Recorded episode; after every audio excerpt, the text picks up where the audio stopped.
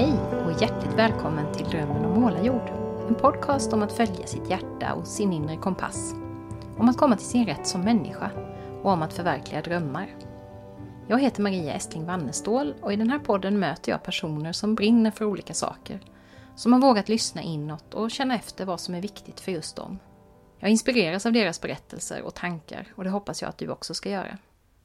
Idag ska du få lyssna på ett samtal med författaren, skribenten, föreläsaren, coachen och kursledaren Maria Järlofsson, som både har egna erfarenheter av att följa sitt hjärta och som jobbar med att hjälpa andra människor att komma mer till sin rätt.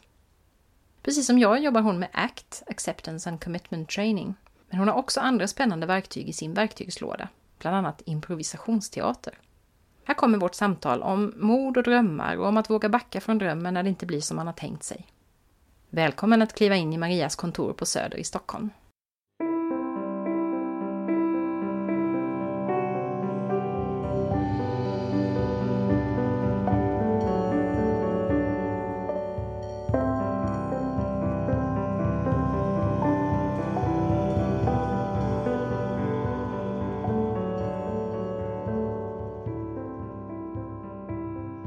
Jag mötte dig första gången i mitt eget badrum.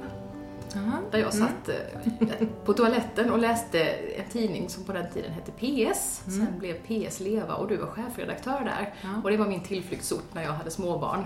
Så satt jag där och läste dina kloka krönikor. Så det var min första bild av Maria Järlofsson. Eh, och sen så lades ju den här tidningen ner, till min stora sorg, för jag tyckte det var den bästa, det bästa magasin som fanns i Sverige. Jag tyckte det fanns så mycket roligt där. Hur blev det för dig när du fick släppa den här posten som chefredaktör? Ja, eh, alltså här några år senare så kan jag ju säga att det var en befrielse. Det var alltså 2012. Eh, 2010 kom jag ut med en bok som heter Mode, stå upp för dig själv. Och då hade jag tänkt att nej, jag ska nog säga upp mig nu och få jobba med det här igen. Jobbat med grupper förut. Och precis då så blev tidningen uppköpt ehm, och jag blev tillfrågad av att slå ihop de här två tidningarna. Och jag fick träffa då min nya chef som var otroligt sympatisk. Och då tänkte jag, nej men tänk att få jobba ändå, prova det här och få jobba med en bra kvinnlig chef. Det har jag inte gjort förut riktigt. Eh, Så att, eh, ja, då tackade jag ändå ja. Och det var ett väldigt tufft jobb. Ja, eh, det var väldigt svårt att slå ihop de här två tidningarna och två redaktioner. Och jag var någonstans mentalt redan på väg. Ja. Jag ville ju tillbaka till att föreläsa och jobba med människor och mer konkret än vad man gör när man skriver.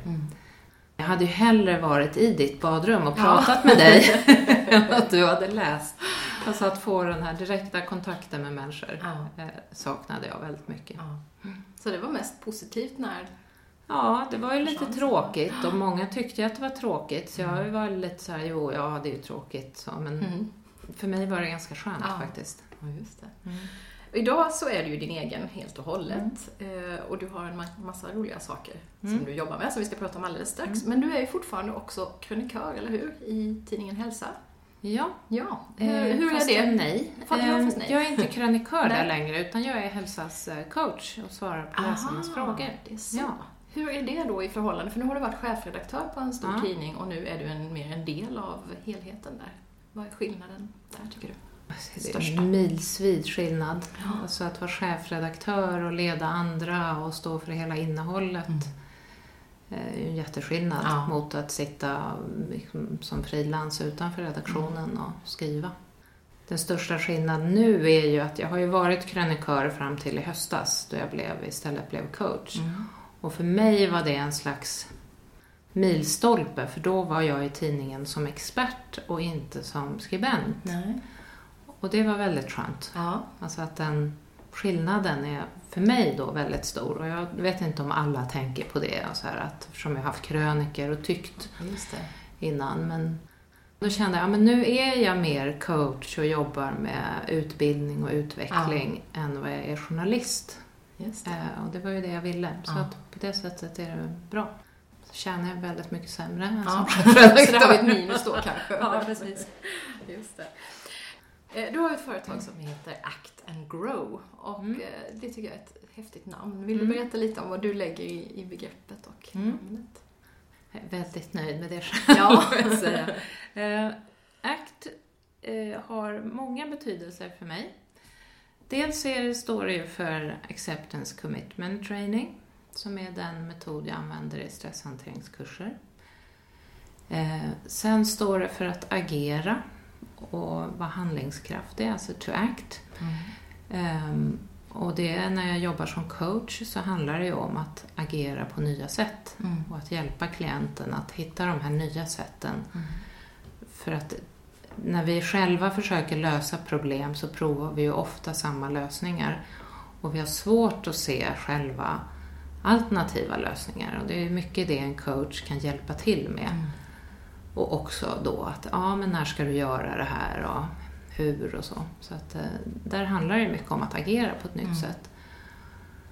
Och sen är det ju act, det är också acting. Och jag har varit eh, improvisationsskådespelare och jag har jobbat med något som heter forumteater väldigt mycket. Och jag har ju börjat plocka in det i eh, ja, grupputveckling framför allt.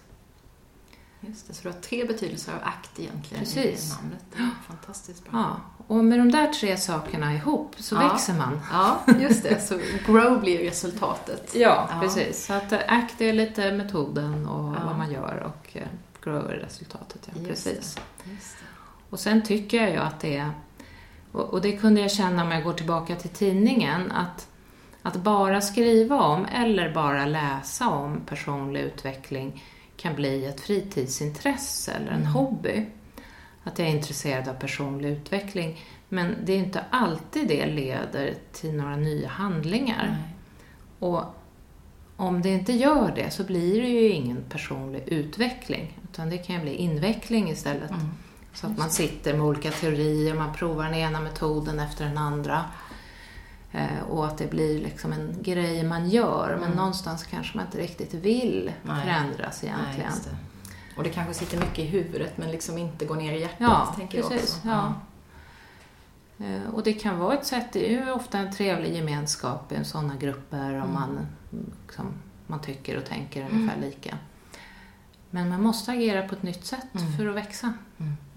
Mm. Mm. Det gäller liksom inte bara, man kan inte bara få insikter, man måste också agera på Mm. dem. Just det. Ett begrepp som finns inom ACT som jag också jobbar med, för det var ju där Mm. vi träffades sen Ja, andra gången, just efter mitt badrum. så gick vi Mm. den här kursen tillsammans.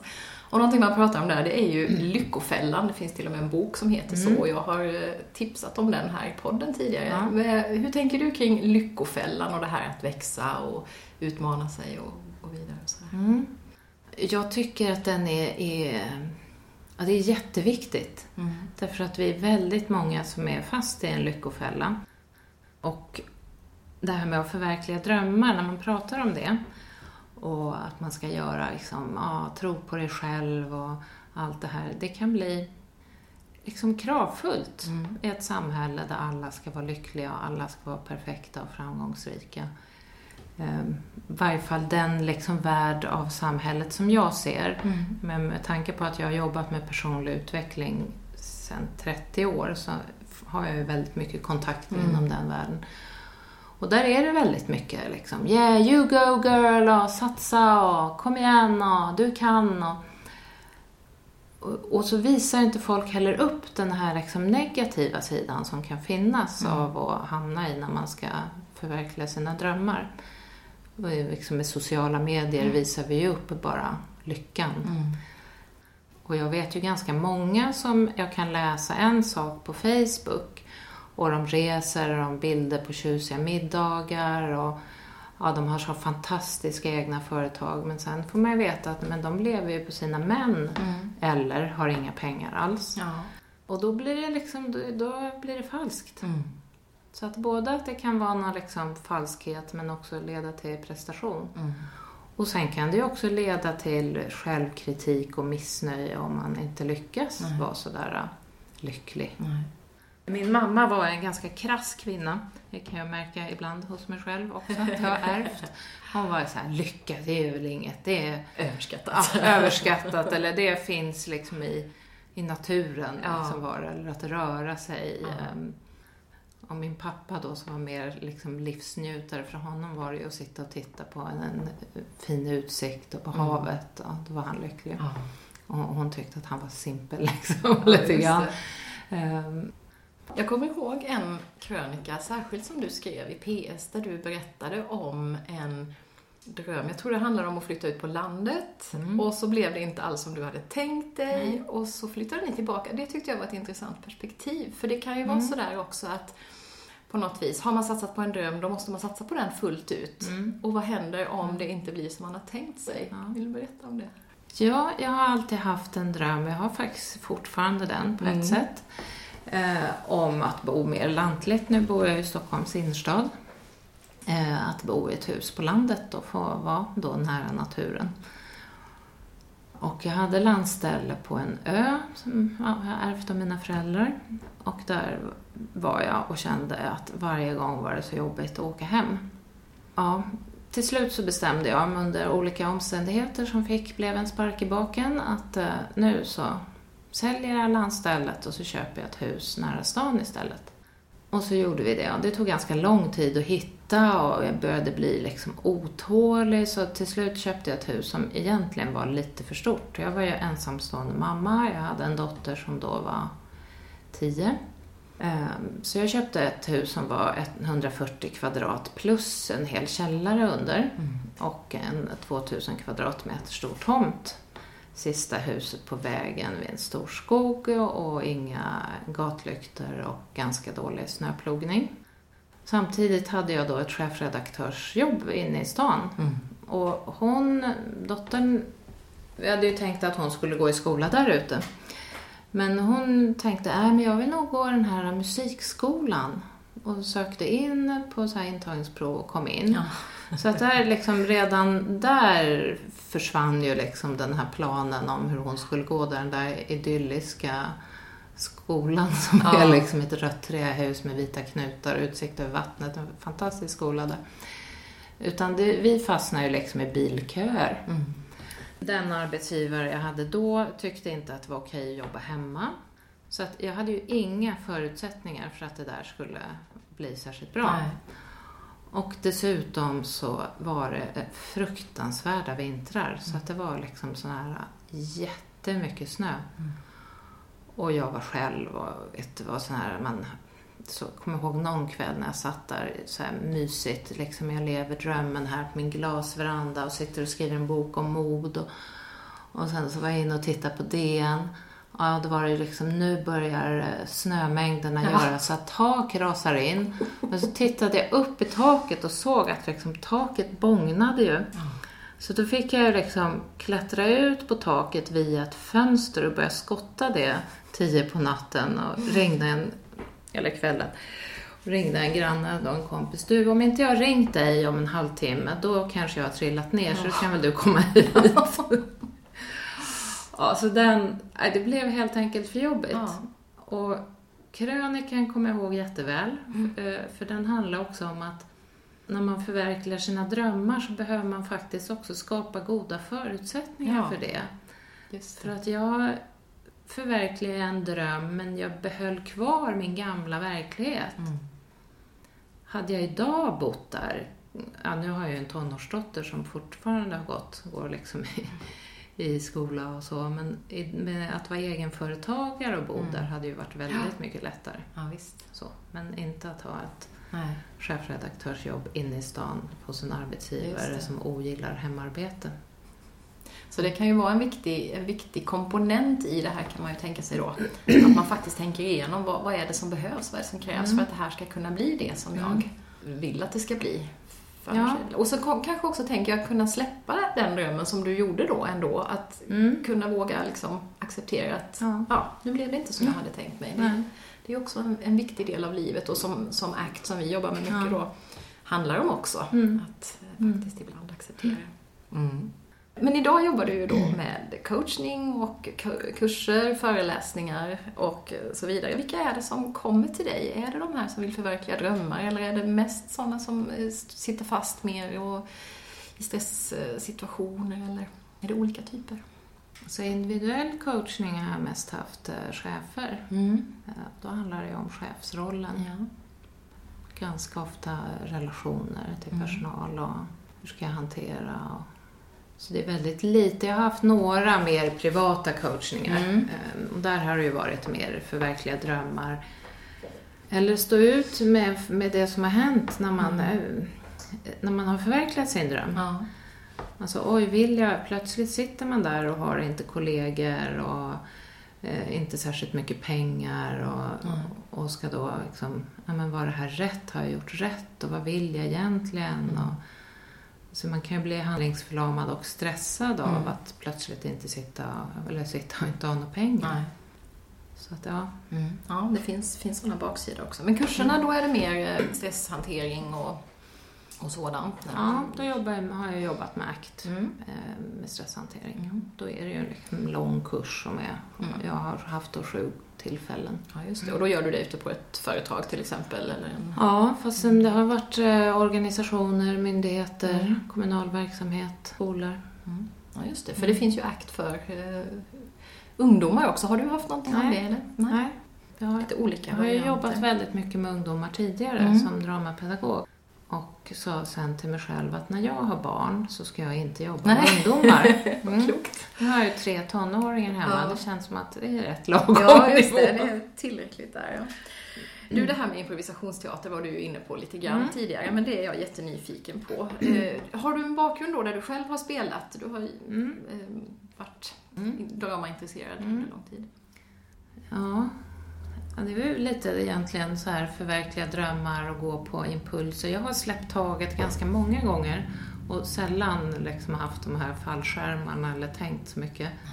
Jag hade ju ett jättekarriärjobb som ekonomijournalist på Svenska Dagbladet. Det var liksom mitt första Mm. riktiga jobb. Där sa jag upp mig för att bli redaktör för Röda Korsets ungdomsförbunds tidning och frilansa. Frihet har väl varit då en viktig Mm. värdering för mig. Alltså leva efter, kunna styra min tid. Mm. Så. Sen när jag var chefredaktör där så kom det en gäst, så här gästspel i Sverige från en amerikansk teatergrupp som jobbade med utsatta ungdomar och vuxna i Washington Mm. med hjälp av teater.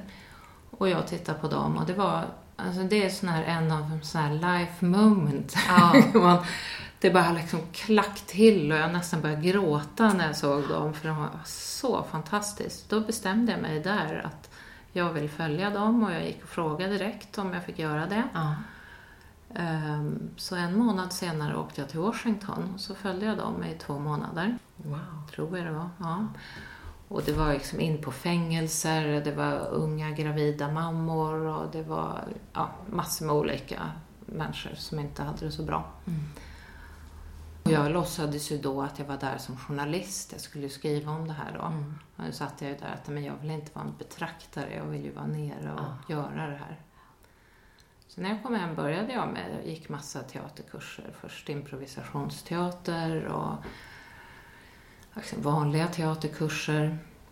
Ehm, Men saknade nog den här liksom sociala aspekten i den tills jag då hittade det som hette De förtrycktas teater, som kommer från Brasilien, politisk teater. Mm. Som i Sverige oftast kallas för forumteater eller forumspel. Används ganska mycket i skolan. Så då började jag med det och blev väldigt aktiv och vi bildade en förening och jag var först sekreterare i den och sen ordförande. Och, ehm, ja, och ja, i den vevan bestämde jag mig för att ja, men jag ska försöka jobba med det här så jag Mm. utbildade mig då och gick en, ja, säga, en dramapedagogutbildning. Så att eh, tre, fyra år efter jag hade sagt upp mig på Svenska Dagbladet så jobbade jag som teaterlärare på vår teater i Skärholmen. Så det var ett hopp kan man säga. Ja.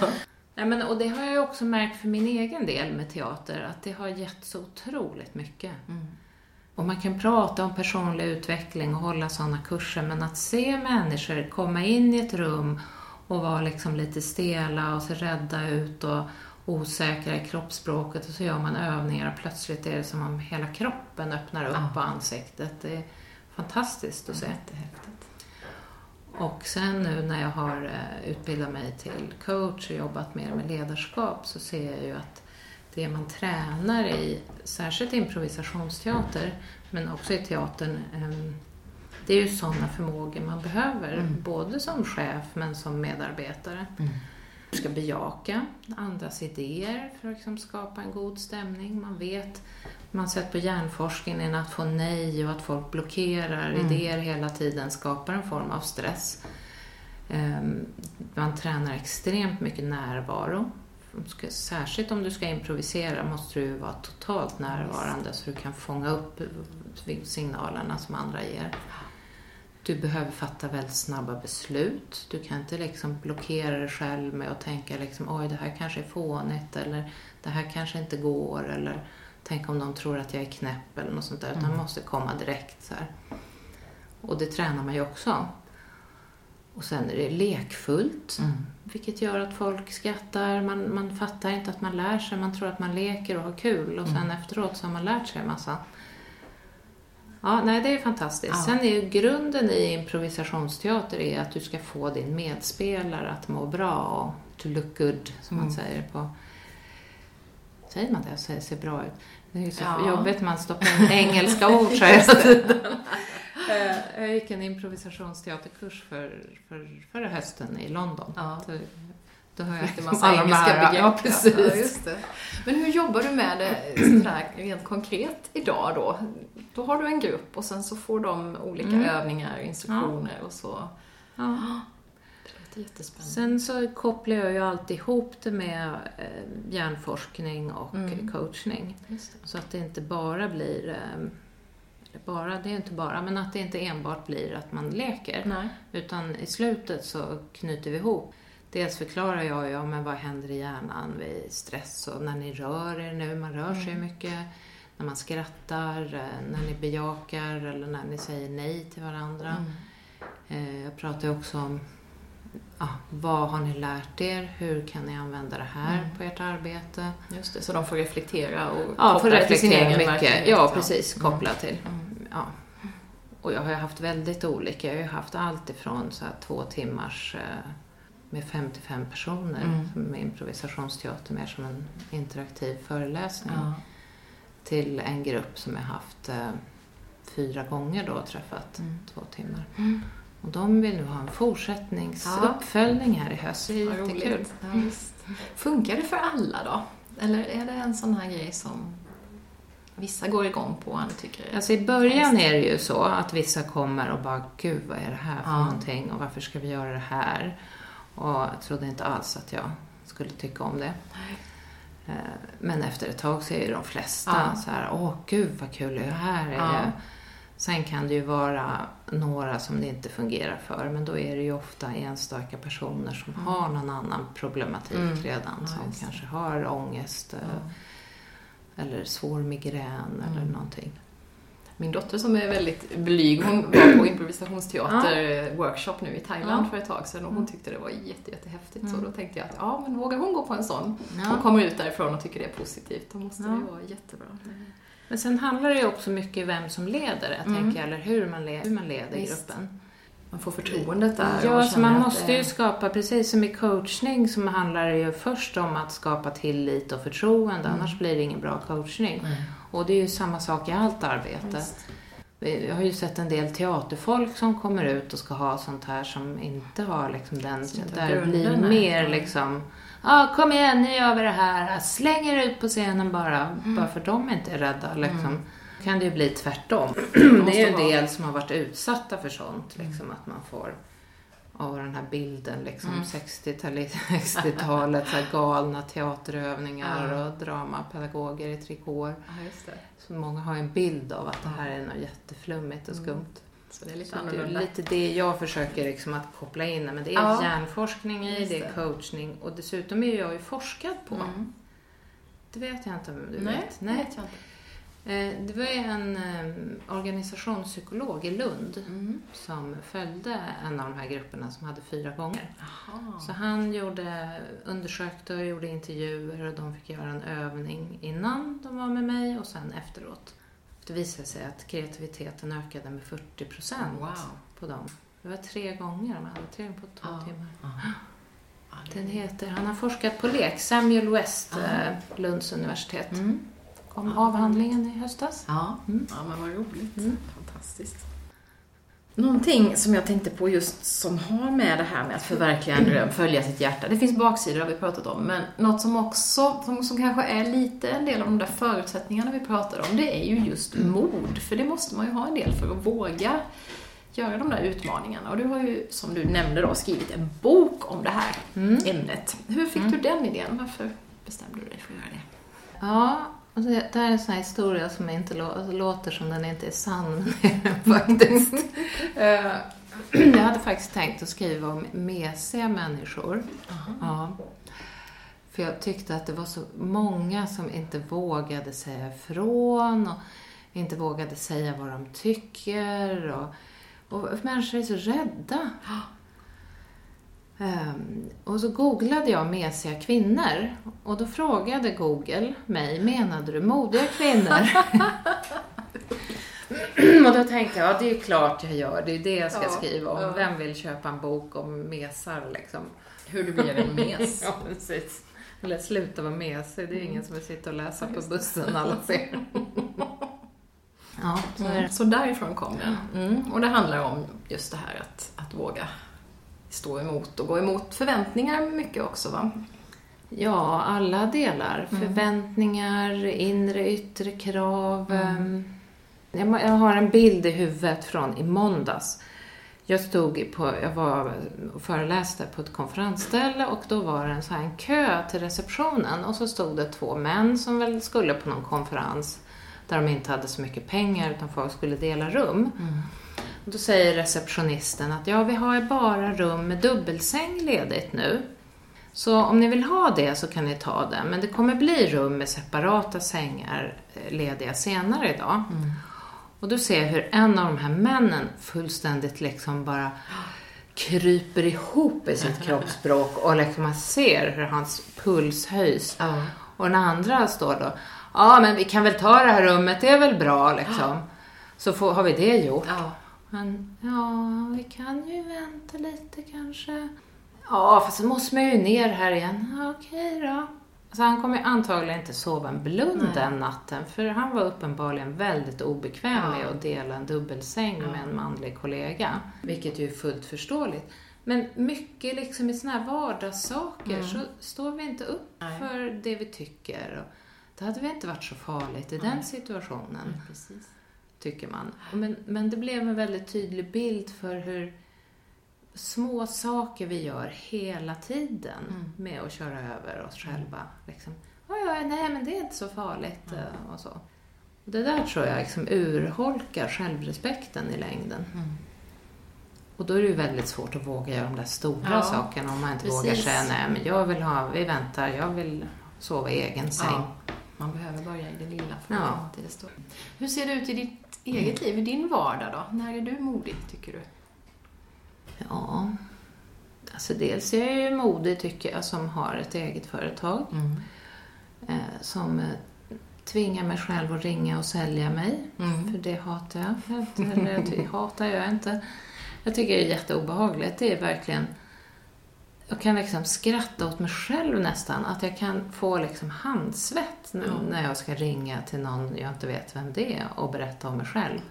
Liksom, Men hallå Maria, du har ju skrivit om mod. Kom Ja. igen nu. Ja, det här är jätteläskigt.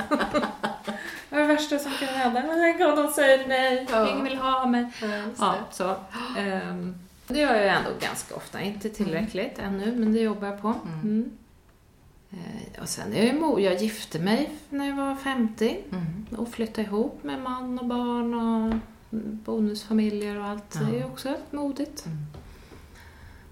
Eh, Sen är jag nog rätt modig i vardagen. Alltså, min man säger att du är tydlighet. Mm. Det han har aldrig träffat någon som vi så tydligt liksom demonstrerar det ordet. Och det, ja, men jag vågar fråga, men vad menar du egentligen? Ja. Och vad är det du vill säga? Om jag märker att folk är liksom lite så här... Och det är väl en Så typisk sån grej som vi är rädda för ofta, för att vara Ja. besvärliga eller visa... Och och jag ser ju jättemycket av konflikter på arbetsplatser beror ju på att folk inte förstår varandra. Nej. Och man tolkar istället för att fråga. Ja, men så himla dum den där chefen. Han tittade ens en gång inte på mig och så här, ja men är du säker på att han såg dig då? Mm. Nej men han gick ju förbi bara. Han borde ju veta att jag satt där. Mm. Ja men hur då? Alltså, har du frågat om han är nöjd? Alltså den här, hur vi tolkar och så skapar det en massa stress, är vi tillbaka Mm. till där. Den här, det man i akt pratar om onödig smärta. Mm. Den här Den vi- tankarna som vi får, där vi går igång och som ger, sen Mm. ger oss stress. Mm. Och det är ju, tycker jag, en viktig modig del, att Mm. våga säga det man menar, våga ta konflikter innan de blir jättestora och, Mm. och våga vara tydlig. Mm. Tydlig med sina behov. Jag tycker du sa en viktig sak där också som jag tror vi har varit inne på tidigare i podden också. Det här att, att mod innebär ju inte avsaknad av rädsla. För det är ju Nej. det som händer när Ja. du gör de där samtalen. just det. För det tror jag man ibland tänker att ja, Mm. Att vara modig är ju just det där, att vara rädd Ja. och göra det ändå. Oh, ja. liksom. Så Ja. det tror jag är viktigt att påminna sig om att man får lov att vara rädd. Det är Ja. helt okej. Ja. Men, men eh, ändå liksom ta steget och, inte och gå vidare. en. Inte låta det stoppa en. Nej, precis. Är det här någonting som ni pratar om? Du, du nämnde din man där, att han tycker du är modig. Pratar, du om, pratar ni om det med barnen till exempel? Eller tänker du att de ska göra sina egna erfarenheter och lära sig det här den hårda vägen? Nej, men jag är ju också så här fånig mamma som vill Ja. att hon ska slippa alla jobbiga Ja, just erfarenheter. det. Ja. Jag berättar hur det är så Ja. Ja, nej, men det är klart att vi pratar om mod. Ja. Ehm, Tänker det. inte Jag- mycket, men Nej. ganska mycket ändå. Det blir ju ändå så att Ja. de saker som är viktiga för en, ens Ja. värderingar och så, de, de har man ju ofta med sig runt Ja. köksbordet också. Ja, På något vis Ja. skicka med någonting, tänker Ja. jag, att, att vi gör, även om de måste göra sina erfarenheter Mm. också, så tror jag nog att man ändå Mm. Kan. Ja, vi pratade mycket om att våga göra saker Mm. som man vill och vad är kul på lång sikt. Liksom. Den. Och vara lite förebild för sina barn just att, Ja. att våga de där Ja. grejerna också Ja, då. precis. I handling faktiskt, och inte bara prata om dem. Utan... Jag tror det behövs mer än mod för att leva drömmen. Vi pratar ju om det här med förutsättningar. Nu kan det vara väldigt specifikt sådär som i det fallet med huset. Men är det något annat sådär generellt tror du som man behöver för att våga följa sitt hjärta? Och inte alltid lyssna Det på andra. underlättar ju om man då, apropå andra, att man har folk som stöttar en. Ehm, som faktiskt tror på att eh, ja, men det här, min man är ju så. När Mm. jag liksom, gud ska det här funka? Men det tar ju tid att få igång en ny Ja. verksamhet. Åh, ska det funka? Jo, då, men jag tror på dig. Och, nu har jag, vi har ju haft knapert liksom, Mm. jämfört med när jag var chefredaktör. Så att eh, det blir en skillnad. Det blir Mm. ju skoja med. Och du är ju liksom med någon som var rik och veckan efter så blev jag med jobbet. Eh, Men han är ju helt med på det och tycker att ja, men det här... Ja, Ja. jag tror på dig. Och det underlättar ju väldigt mycket att ha en man som säger jag tror på dig. Mm. Mm. Ja, det är väl Mm. inte Ja, kanske en förutsättning, Ja, men en liten stötdämpare. Det blir enklare. Ja, just. Igår träffade jag Pia och Dennis Kammerborn och vi kommer att prata en hel del om hur sådana här dramatiska händelser, alltså när det händer jobbiga saker i livet, man möter döden på något sätt, någon Mm. anhörig dör eller man drabbas av allvarlig sjukdom, att det ofta är någonting sånt som utlöser det här att våga liksom hoppa eller satsa på, Mm. på någonting nytt. Eh, Och det, jag läste någon artikel om dig där du också pratade om att det var sådana saker som, som, fan, som hände dig, din mammas död tror jag Mm. du nämnde som en sån utlösande Mm. faktor. Liksom. Mm. Det är ju ofta så. Men ska det behöva hända, undrar jag? Ska, ska man inte kunna komma till de eh, insikterna utan att man står där öga mot öga med döden, eller vad det nu är för något? Ja, men det tycker jag också. Jag tror kanske det delvis är Mm. därför jag gör det jag gör. Mm. Och alltid har gjort. Alltså, jag skriver ju det om i, i min bok, att jag är uppvuxen i en familj i sorg, för Mm. de förlorade två barn innan jag föddes. Ja. Så att för mig har, har det här att livet kan ta slut, eh, barn, man kan dö när som helst. Alltså jag växer ju upp med att döden kan ske när du är en dag gammal eller när du är Ja. åtta år gammal, som de barnen var. Eh, annars så lever ju många barn upp i, där man liksom ser kanske en mormor och morfar eller någon gammal som Mm. går bort. Det är ju liksom det vanligaste. Så att jag har nog alltid haft med mig att livet är skört, livet är kort och man ska utnyttja det. Och, Mm. Som är både liksom på gott och ont. Det kan ju också bli lite kravfyllt att man ska Mm. Visst. hålla på och njuta av livet hela tiden. Så, eller liksom leva fullt ut Mm. sådär. Men, ehm, men jag tror att jag har med mig det Mm. och också kan då se när människor inte har det. Mm. Att liksom, nej men varför går du på det här jobbet år ut och år in och klagar och mår så dåligt? Liksom, Gör någonting. Eller varför är du i den här relationen där ni inte har pratat ett enda privat nära ord på 20 år? Nej. Alltså folk lever, folk biter ihop alldeles för mycket. Mm.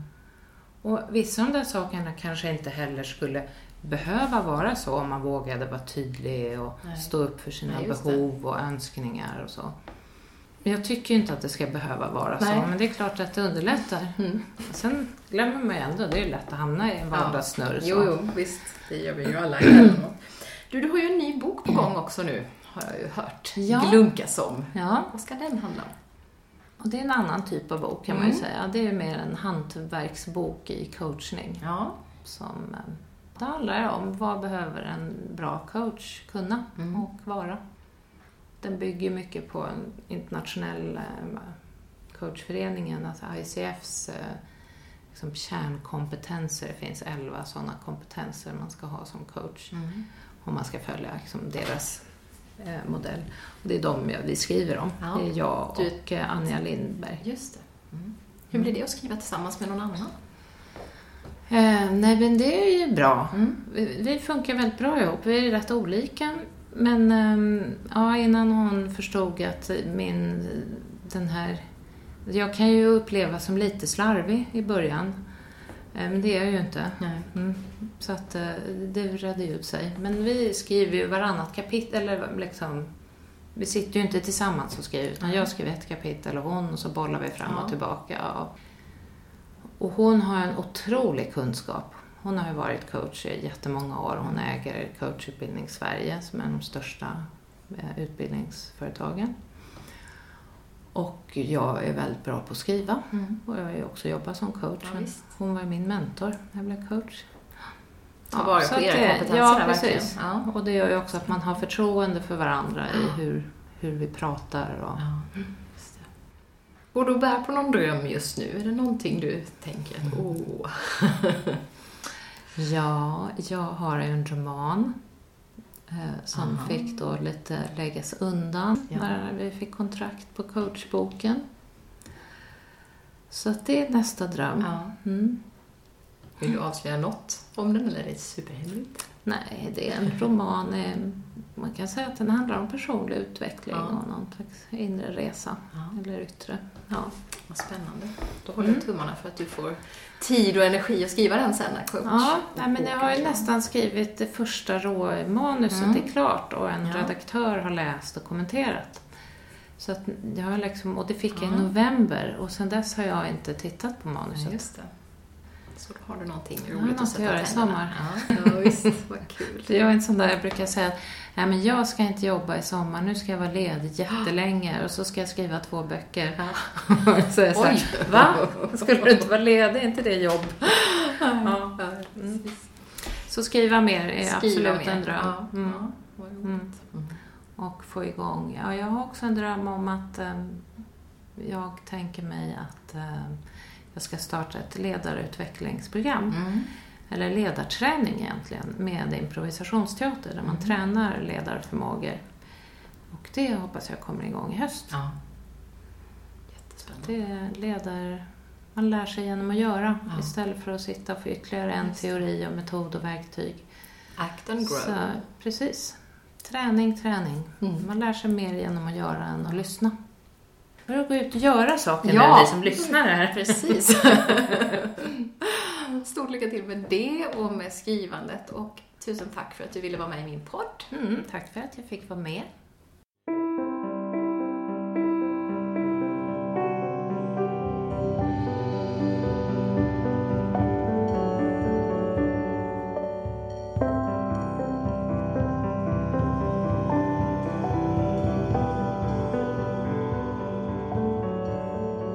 Du har lyssnat på ett samtal med Maria Järlofsson och på webben hittar du henne på www.actandgrow.se.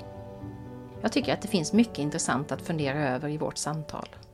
En sak är just det där med att våga acceptera att det inte alltid blir som man har tänkt sig när man förverkligar en dröm. Att då våga stå upp för sig själv och ändra kompassriktning igen. Byta jobb, bryta en relation, flytta eller vad det nu kan vara. Det är inte alltid lätt när man har investerat en massa energi i ett stort beslut som kanske också involverar andra människor. Vi har fått fler exempel här i podden på personer som har gjort just det där. En av dem är författaren och journalisten Louise Halvardsson som var helt övertygad om att England var hennes drömplats i världen men senare justerade om riktningen och kom tillbaka till Sverige. Om Louise och hennes spännande projekt Swinglish kan du höra i avsnitt 23. En annan poddgäst som bytt kompassriktning flera gånger är Therese Högberg som gick i väggen, sa upp sig från sitt lärarjobb och utbildade sig till massör men sedan av fysiska orsaker inte kunde fortsätta på den banan och nu har hittat en ny passion i livet som psykoterapeut. Det fina samtalet med Therese hittar du i avsnitt 26. Jag tror att det är jätteviktigt att kunna byta riktning flera gånger i livet.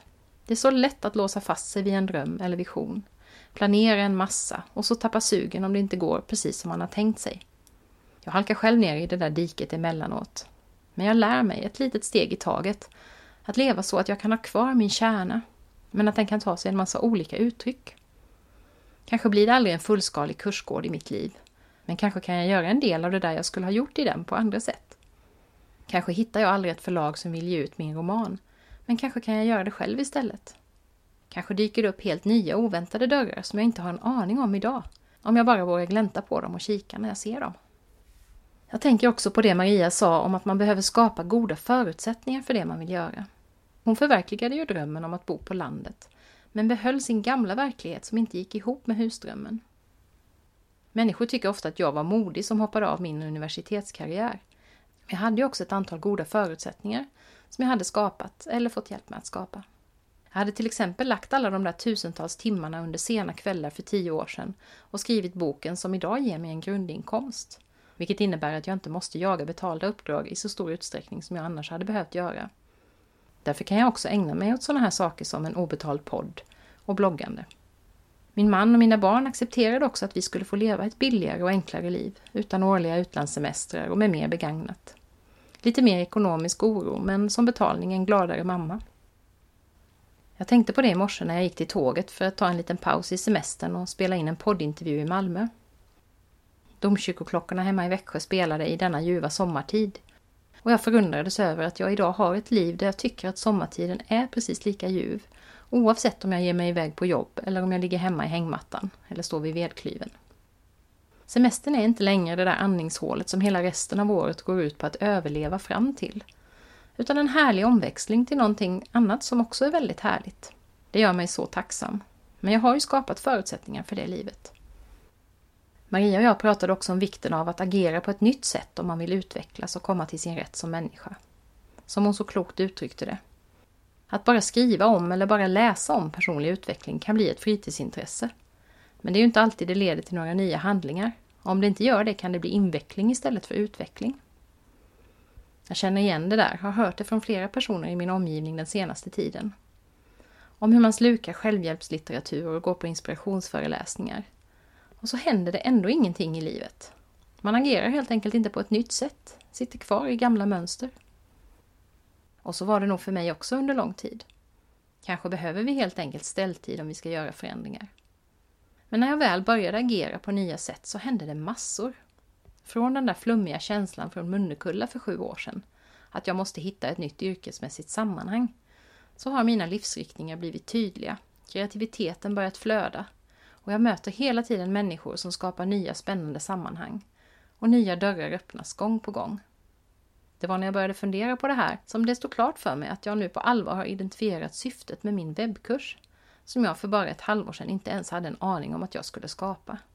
Jag vill att den ska få fylla ett mellanrum mellan självhjälpsböcker och föreläsningar å ena sidan och coach eller terapeutbesök å den andra. Den ska inte bara erbjuda möjlighet att passivt konsumera tankar och idéer utan också att faktiskt börja ta de där små, små stegen mot ett liv där man lever mer efter sin egen inre kompass. Och samtidigt inte kräva de ekonomiska eller geografiska förutsättningar som kan behövas om man vill satsa på en fördjupad fysisk kontakt. i form av en coach eller terapeut. Jag är fortfarande i den där behagliga samla material och idéer-fasen, men så fort jag drar igång på allvar igen efter sommaren är det dags att sätta mig på arslet och faktiskt börja strukturera upp kursen. I hela den här processen har jag förstås jättestor nytta av min långa erfarenhet som forskare och lärare. Om jag nu någon gång skulle tvivla på om alla de där åren på universitetet var någon mening med. Under hösten kommer jag sedan att testa materialet på mina tio försökskaniner för att så småningom kunna lansera kursen på riktigt, förhoppningsvis i början av nästa år. Superroligt, spännande och förstås jätteläskigt. Men det där med mod handlar ju, som vi också pratade om i dagens poddavsnitt, att våga hoppa fast det är läskigt. Och med en stödtrupp omkring sig som kan hjälpa till att ta emot när man landar är det inte så farligt. Den stödtruppen känner jag att jag har, dels i min familj och mina vänner, dels i alla härliga poddlyssnare som hör av sig med positiva kommentarer. Jag vet att ni hjälper till att ta emot mig om jag faller. Tack för det! Och tack för att just du har lyssnat på just det här avsnittet. Jag hoppas att det har gett dig tankeföda och inspiration. Kanske har det fått dig att fundera på nya sätt som du skulle kunna agera på för att växa, må bättre och bidra till en bättre värld. Om du vill hjälpa mig att nå ut med podden till fler så tipsa gärna dina vänner om specifika avsnitt som du tror skulle kunna passa just dem. Och så följ Drömmen om målarjord på Facebook och Instagram. I nästa avsnitt får du möta Selina Hami som inspirerar genom sin matlagning och dessutom gör en massa positiv skillnad i världen på andra sätt. Välkommen tillbaka och hej då!